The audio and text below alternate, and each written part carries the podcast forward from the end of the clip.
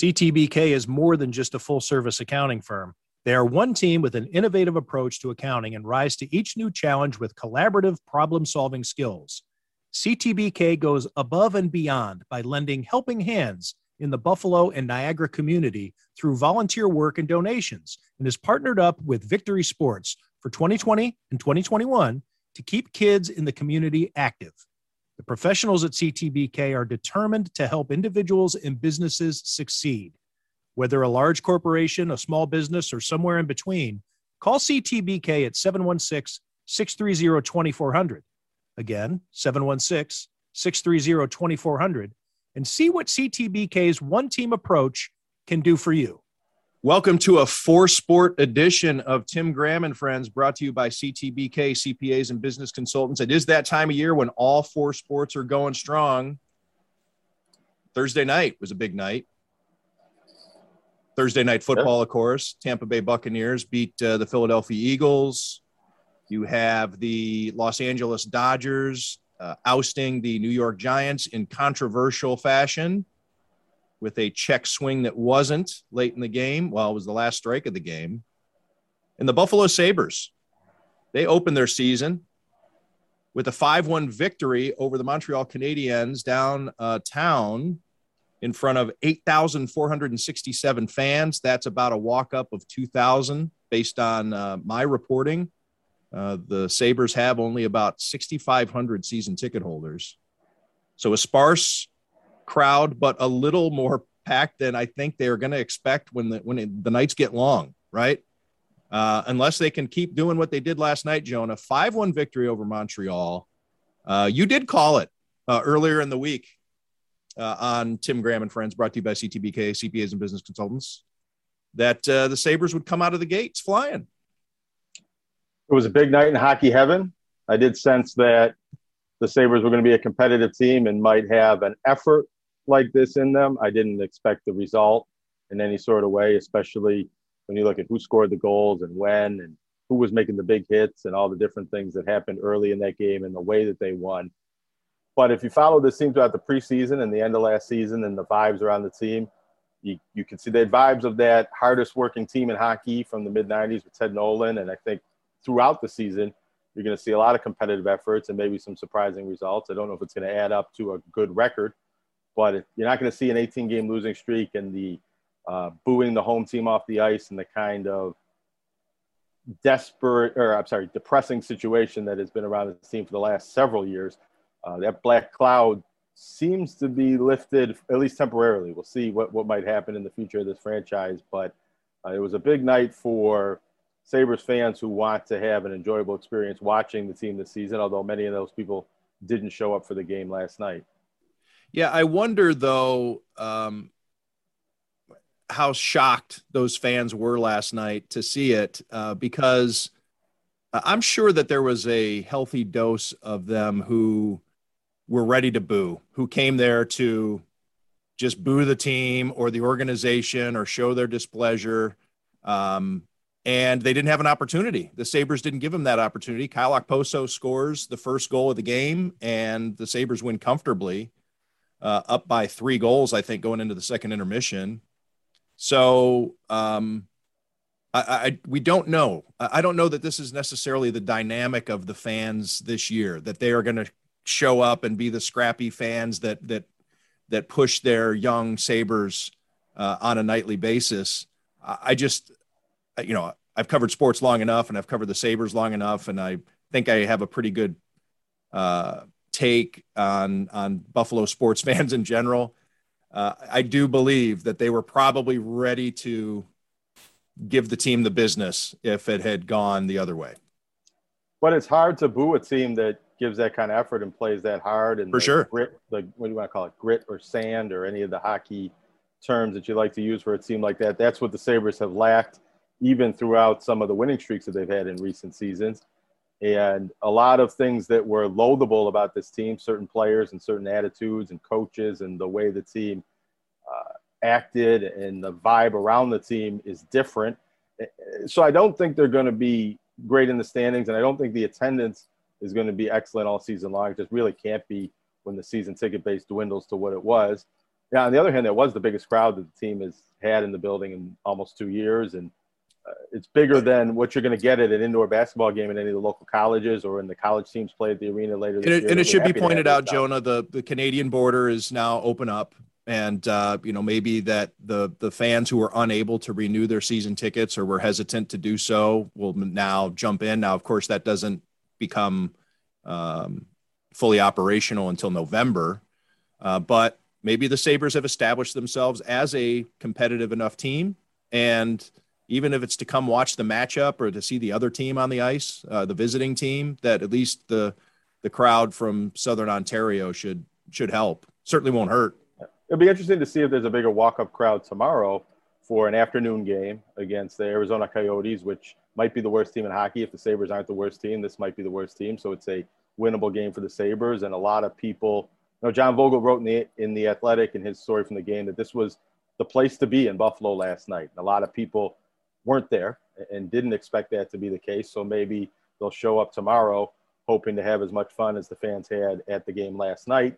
And I think that's something that's really been missing from this franchise going back more than their last place finishes a year ago or four years ago or whatever years that they've been bad and, and out of the playoffs. It hasn't been fun and exciting to follow this team and watch this team, save for the 10 game winning streak and a few little stretches and some excitement over Jack Eichel at various points in his now ending tenure as a Buffalo Sabre. But there hasn't been a really fun season, nothing like you know that 95 96 Sabre season or you know 10 years later when they started to make their run where you could see this is the beginning of something that's going to pay off down the line and i don't know if that's the case with this rebuild but it might feel like that's the case uh, throughout this season Yeah, I thought it was interesting. You just mentioned Jack Eichel, and it reminded me uh, from the reporting uh, the other night from Emily Kaplan of ESPN, who does an amazing job. Um, and she, uh, she could be the ESPN's uh, Adam Schefter of hockey. Uh, but she had some tidbits regarding uh, Jack is, that a, is and- that a compliment are we are we saying Well- that in, well? Yeah, uh, yeah. Adam Adam had a rough week. Uh, ESPN in general had a rough week uh, between Jon Gruden and, and Adam Schefter. Um, what's your take on that because people probably like your journalistic professor expertise let's set let's set that aside for a second and let's get into right, that. But let's sure. let's just finish up. Let put a bow on uh, Emily Kaplan's reporting on Jack Eichel that a trade as of uh, a few days ago looked imminent and things kind of died down. But that seems to be a rather encouraging report. Uh, she says that uh, there are a number of teams that are willing to let Jack Eichel have his preferred surgery, and you know this is you're in a weird situation as a Sabres fan, or even in the in the Sabres, uh, you know, the Sabres organization, to be almost rooting against Jack Eichel's recovery, uh, because the better he is when he comes back, the worse you're going to look. Uh, I'm not saying it's a Ryan O'Reilly situation, but it could be, and we don't know what the Sabres are going to get in return. well Uh, but I, I think if he's able to for- come back in three three or four months and be dazzling and and his surgery of choice turned looks great then the sabres medical staff and and the organization is going to look really silly but I do think you're rooting for Jack Eichel's health, not just because that's a humane thing to do, but because I think injured Jack Eichel and questions about whether he'll ever be healthy again really depresses his trade value. And if looking at his medical records, these if there's five teams that believe that, uh, they but once he's Jack traded he's traded Right, but if they believe that he's going to get healthy and he's worth trading for, that helps the trade value and what the Sabres ultimately get back. Because I think that's meaning because there's going to be conditional picks yeah, sure, yeah, yeah. That actually that wasn't what I was getting to, but absolutely, It- it- Jack Eichel's health might determine ultimately what the compensation is. But I just mean that you know teams looking at Jack Eichel's medical records and deciding we are comfortable allowing him to get the artificial disc replacement surgery that the Sabres aren't comfortable or aren't willing to acquiesce to at this point. Uh, facil- helps to facilitate a trade and might help the Sabres get the proper value because I do think it's going to be a very disheartening situation if the Sabres trade Jack Eichel, the best player they've had on this team in decades and was supposed to be the face of the franchise. And sometimes those things don't work out and you have to make those trades. But if you get nothing of value in return, then that was really a wasted tank and really a wasted seven years of waiting for Jack Eichel to pay off. And if he doesn't turn into a pick or a prospect that eventually pays off down the line, uh, you know, that's really a stain on this franchise's history. Yeah, that's that's that's for sure. Um, but I, I, think that you know it seems though that that he'll be traded and then have the procedure. Um, so once he's traded, then yeah, the Sabres still need him to come back and play X number of games to trigger you know whatever conditional draft picks or whatever to to get better assets. Um, but it looks or like. Is it, is it possible that if the rest of the league is more comfortable with this surgery than the Sabres are, that that changes the Sabres' minds and they allow Jack Eichel to have the surgery that he wants and he gets traded eventually once he is healthy. I don't know. It seems like they've dug in their heels on this and that, that a trade is inevitable uh, still. And of course, Emily Kaplan's uh, reporting was uh, she mentioned that the uh, the NHL and the NHL Players Association have gotten involved in this situation uh, to help facilitate this trade uh, because they don't want to get into a situation where um, there's a grievance filed and you're going to have to go to court to have a judge determine what the collective bargaining agreement does and does not mean, um, which, you know, there's there's variables there that for labor and management that they really would rather not have happen in courts uh, rather than to determine between themselves. And the Sabres should do their best to do right by Jack Eichel. He is a very powerful agent now. The NHLPA is involved, the league is involved. If the Sabres ultimately are the roadblock to Jack Eichel getting healthy and getting back on the ice. That's not going to help their reputation going forward. And I don't think Jack Eichel's the type of player that's going to have his jersey raised into the rafters in Buffalo at any point. But it would be nice if he's able to come back as a retired player on decade nights and things like that. And it's not as negative as a situation as it is right now. If they can send him to a situation where he can get healthy and happy and finish out his career, uh, hopefully that works out well for Jack Eichel, the Sabres, and the Sabres fans, and the NHL, and the NHLPA, and everybody involved. So you mentioned uh, Adam Schefter and uh, what he did.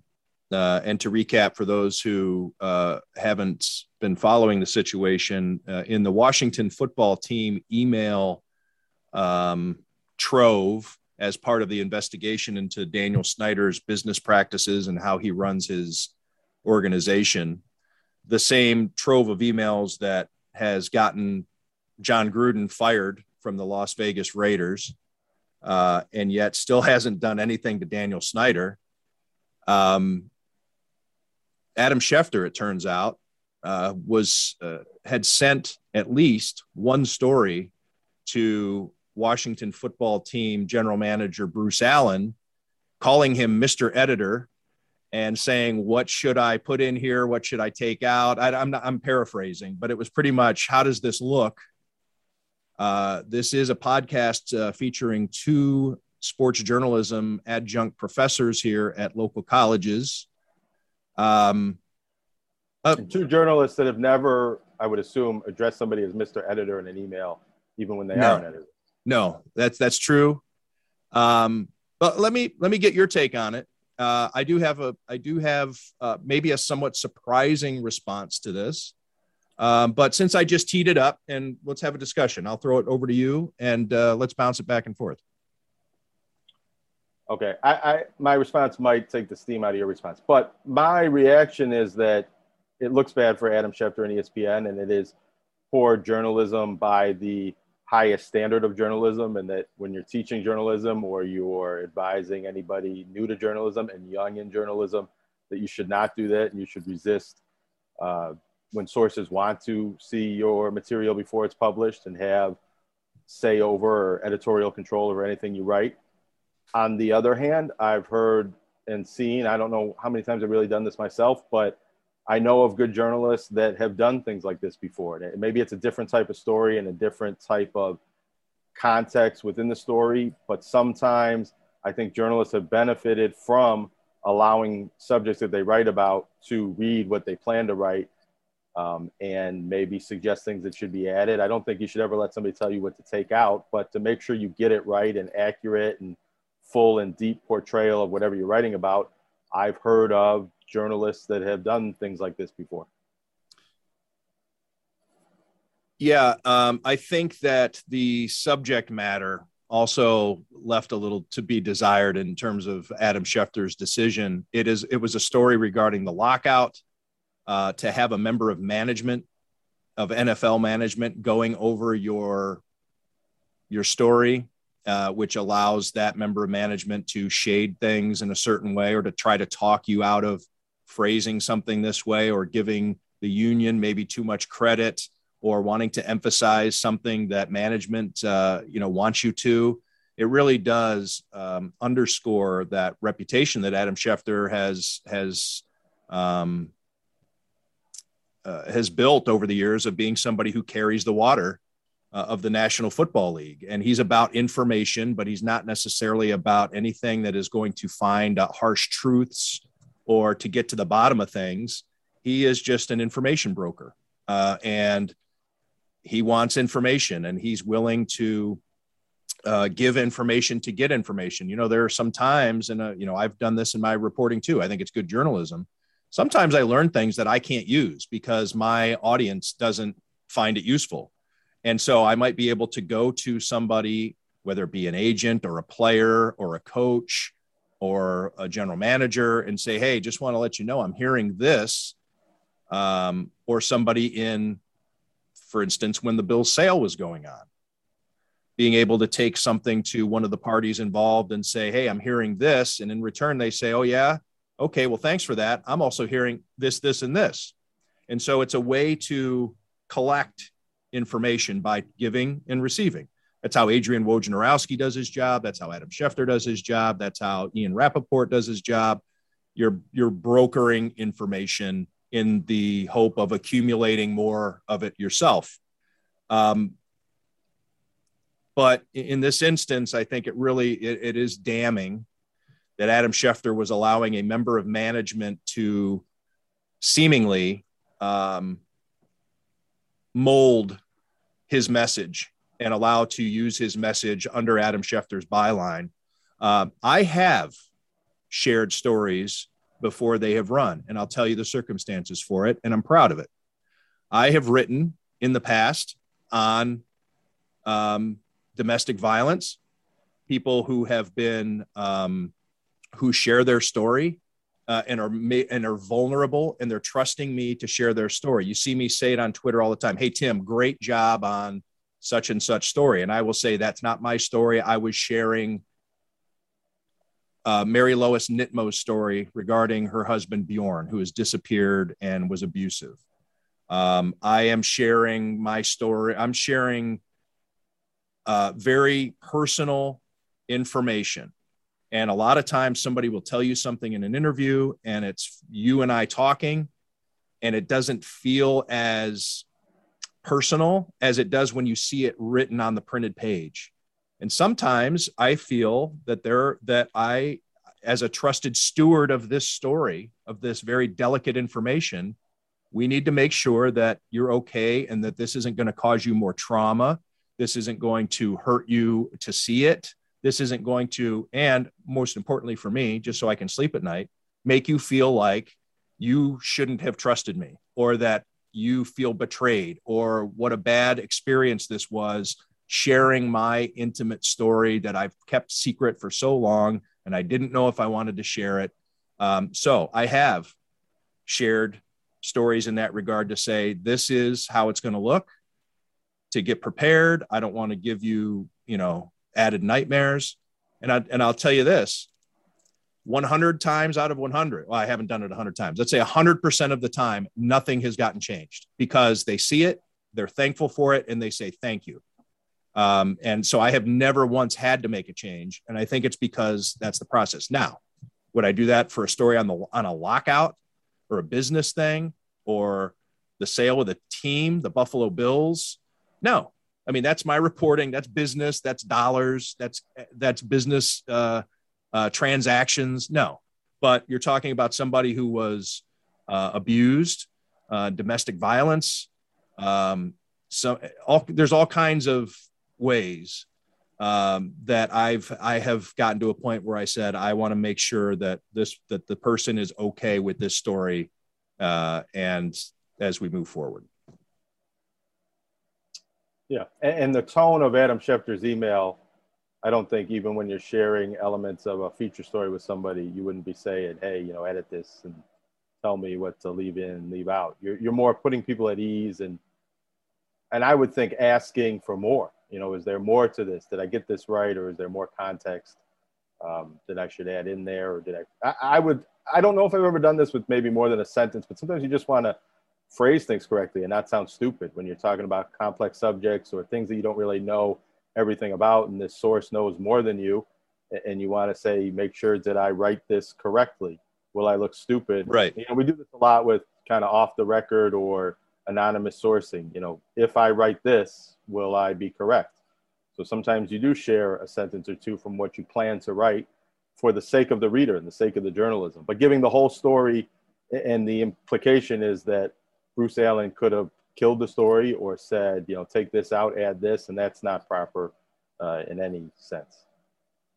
No, then he is Mr. Editor. And, um, but look, there are some journalists out there that that's how, that is how they make their relationships by allow, by, by being mouthpieces. And it does happen a lot. And you really, when you see it, uh, I think most of all, where it's most blatant is um, coaching carousel season. You know, then you see who, when all of a sudden you start uh, seeing reporters talking about how so and so would make a great uh, candidate for the Jets opening or what have you. And generally, you, you, you, follow it back and see, all right, who's the agent for that coach? And uh, then you see who's got cozy relationships uh, or who's hoping to maintain a, a good pipeline of information. Um, and it's also i think a lesson for you know journalism students and teachers and people that pay close attention to it that the journalists who are most prominent on television and break the most news and get the most stories aren't always the best pure journalists journalists that that kind of information trading and brokering isn't idealistic journalism even though it is part of the journalism and news ecosystem it's a so form of young journalism. journalism coming up i don't know if you really want to aspire to be maybe you do want to aspire to be in that position, but you don't necessarily want to uh, perform journalism in the same ways that you see it done on TV. Right. That's exactly right. Um, I also wouldn't want to live that way either. Um, yeah, not to, it is a hard job. Uh, and I'm not doing this to, to backtrack at all, but those, those insiders are are on their phones probably more than they're spending time with their family. Right. I mean, uh, Adam and, Schefter doesn't drive a car because it would take him away from his phone too much. Shams Charania, I read, uh, stopped playing pickup basketball because that one hour a week when he wasn't by his phone uh, was too much for him to be away from the news right. that he gets. Yeah, it's a, it's not a way I'd like to make a living. Um, before we uh, get to Joel Stanishevsky, uh, let's talk about UB football. We haven't done that for a little bit. Uh, UB is two and four. They are at home on Saturday against Ohio with a chance to maybe get right. Uh, they're they're two games under 500, but they maybe have a, ch- a chance to uh, to salvage a season here. Yeah, well, they've been on a slide. They lost their first two back games. They've lost four of their last five games. Their first win was against an FCS opponent, and their only win against an FBS opponent was against a Old Dominion, sorry, team that's not very good. But they play, they, they're now entering the soft point of their schedule. They're playing Ohio. They're favored by a touchdown tomorrow for that game at home. Ohio lost to an FCS team earlier this season, Duquesne. Uh, so they're not a very good team. They play Akron next week, which lost to Ohio. And after that, they play Bowling Green. These are three of maybe the bottom 10 teams in college football this season. So it's three winnable games for UB. And then at that point, if they win those three, they're back over 500 and on track for bowl eligibility. And if you recall, it wasn't that long ago, only two years ago, UB started the season two and four and ended up winning six of their last seven games, the last one being at the bowl game, and they finished eight and five. I don't know if they have that kind of run in them, but they certainly could get off to a start that puts that in play and change the narrative of the season because right now it's looking like the program has taken quite a bit of a step backwards from where they were last season under Lance Leipold. But if they get back to and over 500 and maybe even contend for the East Division title, because these are all games against East Division teams. They're two games behind Kent State now. That's not really a good situation for them to be in, but they could still, you know, you win three, four in a row, you're probably back in position to uh, at least think you have a chance to win the division.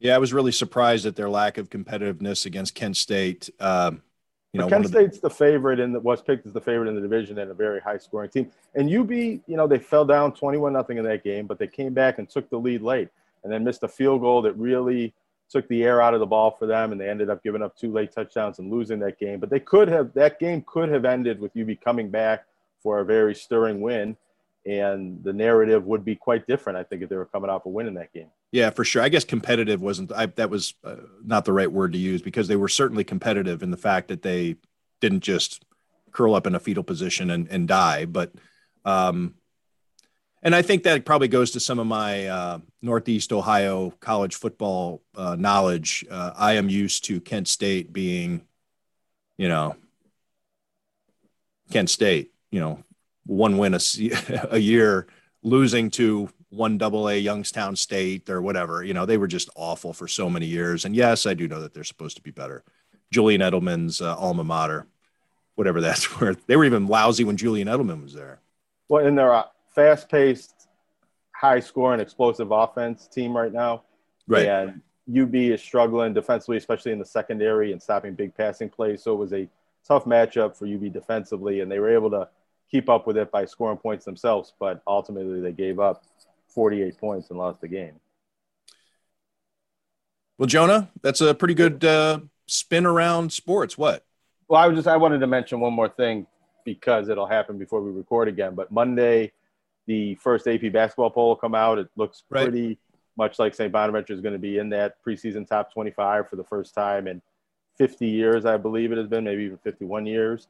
Uh, you've seen some various polls that have been, or voters that have put their lists out. I've seen them as high as 11 on some of them, and, and wow, a lot of them in the top 20. Like I think they'll be higher than 24, 25 or something like that. I think they could be in the top 20 when that poll comes out on Monday afternoon. How significant is that? I mean, well, the team's already. Well, uh, my my thought being the team's already set the team is the team it's competitive but getting a ranking what is that is that something that uh, that a team can use or ride or, or, or, defend or it's a obviously it's great for marketing and for the school but does it do anything for a team i think so i mean i think if you talk to people at ub that being ranked in football and basketball over the last two seasons has been huge for their marketing and recognition. no i mean now okay so i was saying i agree that it's good for the school and for the fans and all that stuff. But does it help the team in terms of confidence or given a swagger or does well, it make you any better? Maybe it's validation. I think if they were left out of the top 25, that might help them maybe a little bit more in that sense and giving them an edge. It could lead to a little bit of overconfidence going into the season. I think Mark Schmidt will try to guard against that. Being ranked in the preseason, it's not as important in football when that kind of thing goes into the postseason calculation, but I think it it helps you get ranked even higher as the season goes along. They don't have to play their way into the rankings because you know they open up with Siena and Canisius, and those aren't wins that would take a team ranked in the top 30 into the top 25. And now that they're right. already in the top 25, great point. They have the opportunity to stay in the top 25 as they continue to win games. And they could even maybe lose to a good opponent and continue to be ranked. Obviously, it's important for getting seeded in the NCAA tournament at the end of the year and getting an at-large bid if they don't win the Atlantic 10. Uh, I think it's really just a reflection of how good this team is expected to be and how good the season could be if they're ranked this high at the very start of the season before any games have been played. Do you have a prediction as to where they're going to be? Yeah, I uh, I'm going to say 20. Take a stab at it. I'm going to say 20 would be my prediction because I think they're going to be a little bit higher than the very bottom of the top 25. But there'll be voters that maybe don't know and, and leave them off the ballot, and that could hurt overall how many voting points they get. But that's where I think they're going to be right around uh, the top 20 instead of the top 25. And for me, I mean, I don't want to say I'm rooting for it, but uh, in a way I am because I'll get opportunities to cover these early season games for the Associated Press that the Associated Press wouldn't cover St. Bonaventure if they're not in the top 25. So I'm hopeful that they are in the top 25 for that first week and get to go do some AP coverage in Olean for the first two home games. Right on. So we did hit all four sports. Yep. Hit for the cycle. No check swings. No, no check swings. Yeah, it was a it was a regrettable uh, a regrettable tweet by me last night. You've had your share of those over the years. Yeah, I have. but I saw it. I'm watching the game live, and I was like, eh. I agree with you. It's part of the game. The Good pitch call, wasn't bad even call. close. Number one, why is I mean, so I could, if you want to get really deep into the nuance of it, why is he even checking that swing? It wasn't even close. It wasn't even anywhere. But he's he checked his swing, and uh, the ump. You know, it's tough for these umps, especially with bat speed today. Uh, you know, I know it's Wilmer Flores, but um, bat speed today and these guys, uh, it's tough for an ump down the first base line to to be able to see it with the naked eye. I do think uh, in the era of instant replay and technology and reviewing all these things that that should be a reviewable call and maybe be able to be called back. Well, I, I'm I have no problem with reviewing everything. The problem though with check swings is how many times have you seen a check swing and you still can't tell, even on the replay. It, there is a subjectiveness to the check swing because some is it is it crossing the plate, is it breaking your wrists? Sometimes you don't break the wrist and the bat still kind of comes around. You know, yeah, there would have to be an objectable. Does the bat come There's through a the strike zone in a certain way? Yes, Something that there's- could be technologically determined, and it wouldn't even be a judgment call. does it break the lot the the plane of the of the first base line? You know, whatever. I mean, anyways, there are Well, also, subjective. there's a subjectiveness swing. to that. If you check it, even if it's you go a little bit, pull it back. That's not a swing. That's half. That's it's not there yet.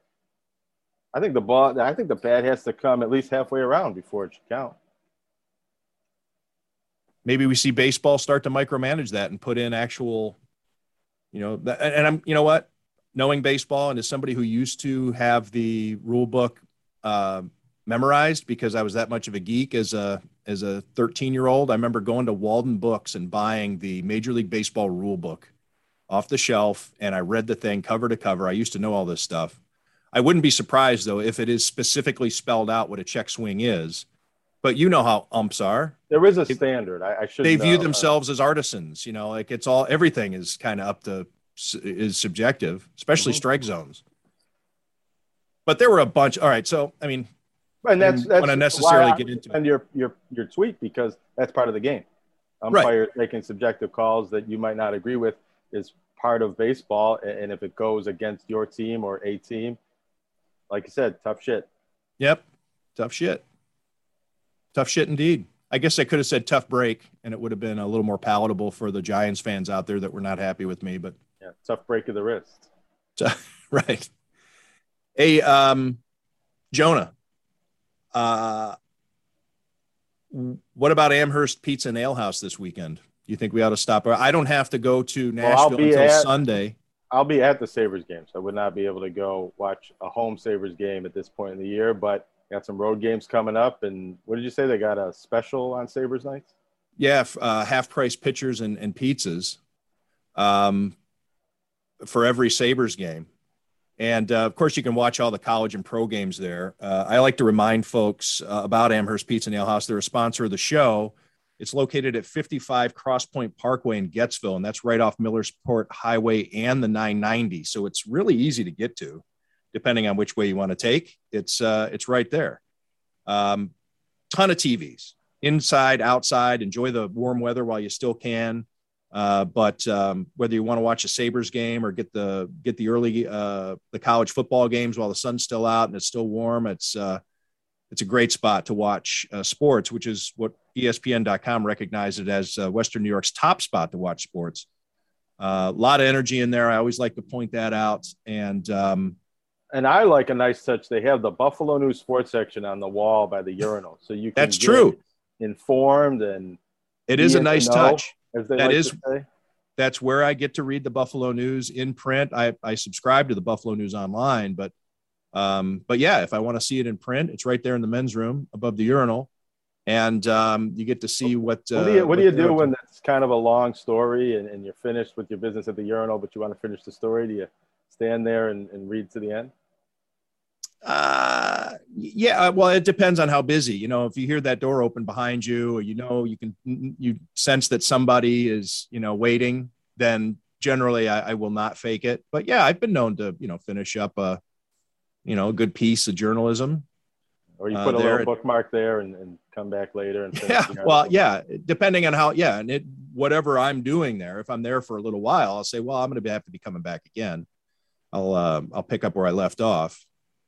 Um, so all kinds of uh, benefits to checking out Amherst Pizza and Ale House. Or if you're not into reading the sports page in the men's room, you can get uh, takeout or delivery 716 625 7100. 716 625 7100. Amherst Pizza and Ale House.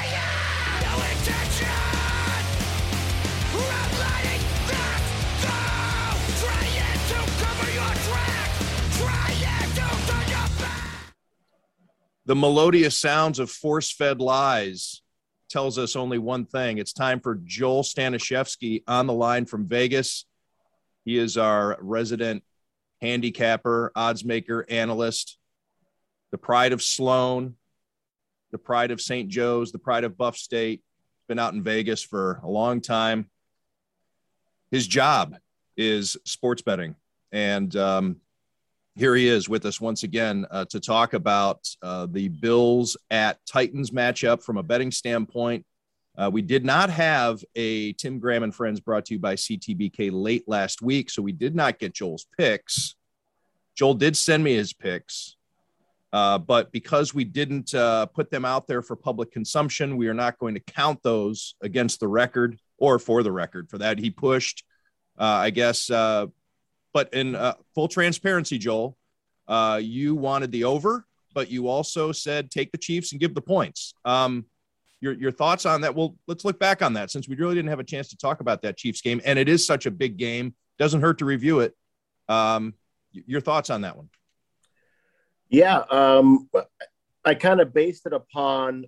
I know that the Bills are better this year than they were last year and the Chiefs, especially defensively, are worse than they were last year. But if you look at it coaching wise, we were outcoached every time we played them. We were outcoached. We were outplayed, but we were also outcoached.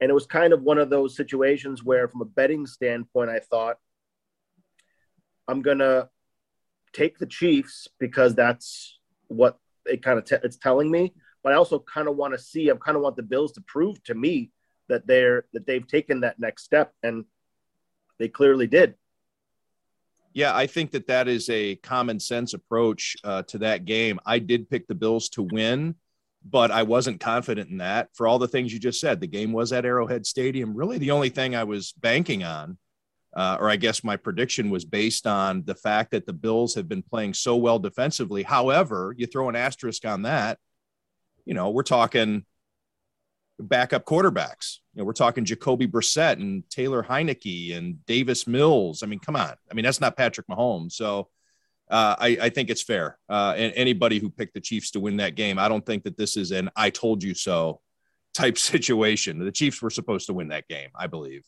Uh, and well, heading into it, uh, it all made sense. I wonder what would happen though, Joe. What would happen if they played again this week at Arrowhead Stadium? what do you think the spread would be? Um, I, I, feel like you couldn't really go too far off from what it was. I mean, I, I, I thought the number was right on. It was pretty much where you'd expect that number to be, both side and total. Um, I don't know how much they would really go back. I mean, maybe a pick 'em, but they couldn't go. They couldn't make the Bills the favorite, not in Kansas City.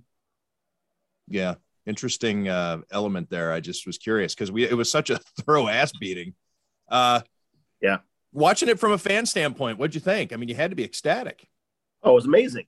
But I mean, it, it was, I guess I'm kind of um, in that situation where no matter how big of a lead our team has, we're always still back of our mind, like, can't celebrate quite yet because we know that those collapses have happened in the past.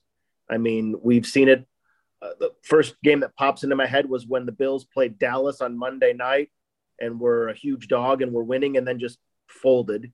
And then again, I think that same year, maybe the next year with the Patriots that we were up and then gave up a quick touchdown, then fumbled the kickoff, then gave up another touchdown. It was so I mean, 14 points or 20 points, you know, two scores, 16 points still isn't some lock like you would think if you were watching some other team. And I don't know if it's just because it's my team or because we've seen it so many times where um, you know, we can just fold under pressure and go to some run, run, run, punt offense. But you know, we're I think we're a totally different team now, and it just takes a while to get to get used to that. Well, Emmanuel Sanders said it himself uh, when the Chiefs cut it to 11 in the second half. He said, "Oh Lord, we got a game," uh, and he said he started to get a little nervous, or at least he suggested that.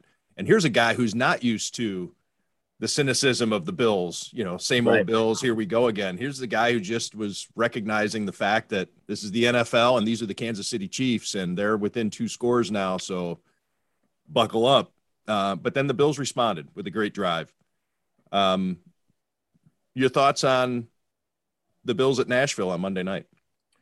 You know, everyone talked about this last week being a revenge game. And if you think back to last year, this Titans game to me is more of a revenge game. We lost to the Chiefs in the playoffs and we've lost to the Chiefs in the regular season, but they were fairly close games. We played the the the Titans last year and we got destroyed. I mean, um, the cornerback who's no longer on our team, I can't think of his name. Um, Josh Norman. Josh Norman. He was a he was a joke from the NFL for for an entire calendar year. They're going to show that stiff right. arm 20 more times before kickoff. And you know that game was the one that got moved around because Tennessee had had COVID problems. It got moved. It got moved. It was going to get canceled. No, and now it's playing on a Tuesday night or whatever it was. I don't remember the specifics of it all, but we got our asses handed to us, forty-two to sixteen. Um, that was, I think, the biggest loss we've had that I could think of in recent history. Losing against a, a team that wasn't able to practice. Uh, yeah, I remember saying, uh, giving my prediction on uh, the Buffalo Kickoff Live show that uh, you know th- that the Bills should romp. Otherwise, everything that they've talked about regarding all these hallowed routines of of the NFL about practice being so important and every rep and getting in your weekday routine or your day, your day-to-day routine leading up to a game. The game was on a Tuesday. You were right. It was a Tuesday night. It, it, it was just all blown out of the water. All of those, those fabled, uh, those fabled sentiments of NFL toughness and, and preparation and, you know, those coaches who have cots in their office uh, so they can go over film and, and they don't see their families for four months. Uh, yeah, all out the window. Tennessee couldn't. Tennessee was stuck at home for like ten days, and they right. just yeah beat the hell out of the Bills. Yeah. So uh, to me, this you don't have to go back too far if you're Sean McDermott to make sure your guys are motivated for this game. Yeah, and I know you know there's the the dreaded trap game or whatever. We just played a huge game. We have a bye week coming up, um, but I think that you know that every time you see the video footage of the game after the word after the game in the locker room when McDermott's always saying humble and hungry. You know, I really think he's really good at keeping this team motivated and not looking forward or not looking back. So uh, I, I, feel like to me this is the biggest um, revenge game because we we lost to the Chiefs, but the Chiefs were a better team we lost to the Titans and we were a far better team. And we didn't just lose, we got destroyed. Um, granted, we held Henry in rushing yards, but he had two rushing touchdowns. Uh, um, I know that Josh Allen threw at least one pick. I think he might have fumbled also in that game. It was it was a, a bad game from the Bills. And I think that from my perspective, they really need to come out strong in this game for a Titans team that's pretty good and is going and getting their starters, their receivers back. So I think that this is a really big game for the Bills, and going into um, going into the bye week, uh, another win would be would be enormous. No fumbles for Josh Allen in that game, but two interceptions. Uh, he was 26 of 41 for 263, two touchdowns, two interceptions. He was sacked once. Let me just take a look and see how much he got touched in that game. Uh, the Titans had three quarterback hits, four tackles for losses. So in addition to the sack, I mean they were in the they were in the Bills' backfield quite a bit in yeah. that game. Um, so five points or five and a half. You can also get it for five and a half. Uh, but I'm guessing that if you like the Bills in this one, uh, you'll go ahead and keep that extra half. Uh, and the total is 53 and a half to 54. Um, what, what, what are your picks for this? We're taking Buffalo minus five, and we're going under 54. I think the defense is going to continue to shine. Tennessee has a solid defense. They are, they are a primary running team that keeps the clock running. Um, Tannehill has been sacked a million times so far this year. That's got that's a record, I think. Keeps the clock running. So uh, Buffalo still wants to run the ball. They want to still be able to. Of course, they're going to pass the ball. That's a given. But they want to still keep establishing that run. Um, so I think it's going to be Bills minus five, and we're going to go under 54. Jonah, do you have anything for Joel? I don't. Ah, okay. Wanted to make sure we didn't just uh, exclude you from the conversation here. Uh, what other games do you like, Joel? I'm not a big fan of betting the uh, overseas games, the early, early, early games, the 6 a.m. Vegas games, uh, just because it's there's a whole lot of extra stuff in there. Home teams aren't really home teams. so much travel. You don't know what the field conditions are going to be like. There's no real home field advantage when it comes to crowds. So anything that you can give a team a, a benefit for when it's uh, Seattle in Seattle, Buffalo in Buffalo. You know, you don't know what the weather's going to be like. You don't know. I mean, you can obviously look at what the weather's going to be like. I don't mean, you know, that way, but like wind coming in during a kick. You don't know any of these any of these little things that these little nuances that can affect a game. But I believe that the Miami Dolphins at minus three is a, a good number. So we're going to go Miami minus three. We're taking that game. We're also going to take the Chicago Bears plus six at home against Green Bay, a little bit high of a number. Green Bay is a better team for sure. Um, but I think it's a bit of a high number for uh, Chicago to be getting at home. Um, speaking of home dogs, double digit dog, New York Giants plus 10, hosting the Rams, West Coast to East Coast, uh, home team, home dog, double digit home dog, double digit home dogs has got to be like the number one thing that you always is one of those little things that is a light bulb that goes off into your head. Double digit home dogs, especially if um, they're saying that Daniel Jones is probably going to play. Um, I would wait on that to make sure, but I, I'm liking the Giants at home plus 10. And then last one, the Carolina Panthers. I think they kind of let me down last week. They did. Uh, but we're going to go with them again, plus two and a half. Um, that game that they should actually be favored in that game, to be honest. Um, where am I looking at that? Oh, at, at home against Minnesota. I think it. Sh- I think that game should be like a minus one or a pick at the most. So them getting two and a half at home, I think, is too much. So we're gonna I don't want to. I don't want to talk you into it, Joel, but do you want to double down on that one? No, I don't want to double down on anything. We're gonna go singles on everything, but we okay. got. A, I, I got a lot of games this week, but we're gonna we're gonna keep riding. Like I said, bad starts, but you know, we're gonna make that adjustment, and we're just gonna keep on playing our game and doing what we do. How have you adjusted your personal finances with all this money you're losing lately? I'm just selling off some more stocks than I wanted to. Just kidding. Um, no, if you, you you bet you bet what can affect you either way. You bet enough that if you win, you got some extra spending money. You get to go to a fancy dinner or eat some nice pizzas every once in a while. If you lose, you just tighten the you know you tighten up the purse a little bit and don't go to Starbucks every day for coffee. So it's all right. You keep you keep rolling with the punches within your means. That's a responsible betting here is what we also want to emphasize. Uh, Always Joel gives you these picks. Don't bet the mortgage. Not this um, year, at least. No. Uh, for full transparency, again, Joel has gotten off to a bit of a rough start. He's coming around though. Uh, he is starting to find a little momentum. Uh, unofficially, six twelve and one on his on his bets against the number. Uh, but we're officially four and ten because of last week's uh, missed episode. Uh, but let's recap. Oh wait, before we recap, let me ask you this about um, uh, Bears wait, let me double check that I'm talking about the right game. Bears Packers. Um, let me pull it up here on Vegas Insider so I can take a look. No, no, it's Rams Giants. I was looking at this. So Rams Giants, you have it. Uh, obviously, uh, you going to take the 10 points if you're the Giants, but you can find it for eight. At FanDuel, it's only eight. At PointsBet, it's 10. Is there a play to make there um, that you can exploit uh, when the spread is two points? When the diff- No. when the difference between two places is two points.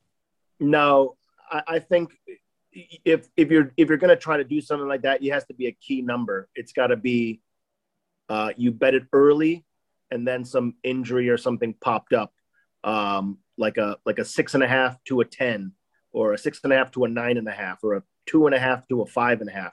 When you, those key numbers is something that you can that you can that you should be looking for. The threes, the sevens, going from eight to ten isn't isn't that much of a, a thing. I mean, if you're going to try to um, do a, a do a, a a hedge type of thing, you want to do it like take the plus ten, hope that the Giants score first i- in running, and then you can lay the Rams, you know, minus six or six and a half. That's that would be the best route to go. Between eight and ten, I don't think that's enough to to to warrant trying to get a middle on that. Gotcha. Uh, so to recap, Joel Stanishevsky says take the Bills, give the Titans five points. He's going under 54. Miami minus three against Jacksonville. Chicago plus six at home against Green Bay. The New York Giants plus 10 at home against the Rams. Carolina plus two and a half against Minnesota. So one, two, three, four, five, six bets there for you. Um, Joel, thanks again for the analysis, and uh, good luck with the uh, with the slips this weekend. All right, you too. The financial needs of a business go beyond tax and attest services. That's why CTBK goes beyond accounting services and offers outsourced solutions through their affiliation with CFO Solutions Plus. These additional services allow clients to focus on their operational and long term strategic goals. Trust CTBK's outsourced solutions to provide cost effective, value added financial services tailored to your company's needs. Call CTBK at 716 630 2400. Again, 716 630 2400. Or go to ctbk.com to learn more about CTBK's outsourced solutions.